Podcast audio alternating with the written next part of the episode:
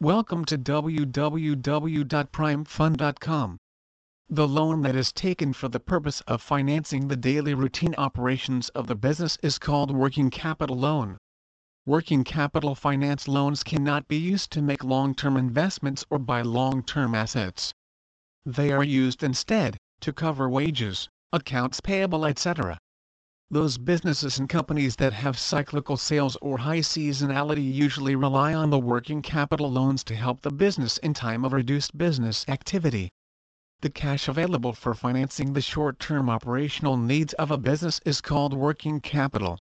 Sometimes companies lack in having sufficient cash on hand or asset conversion for covering the daily operational expenses, taking working capital loan acts as basic corporate debt borrowings which are utilized by the business to finance the daily operations of the company. Businesses that do not have a sound source of funding may stagger under the weight of its own debt and capital funding is the fuel on which a business can run successfully. Different options can be chosen by the business in order to gain capital funding.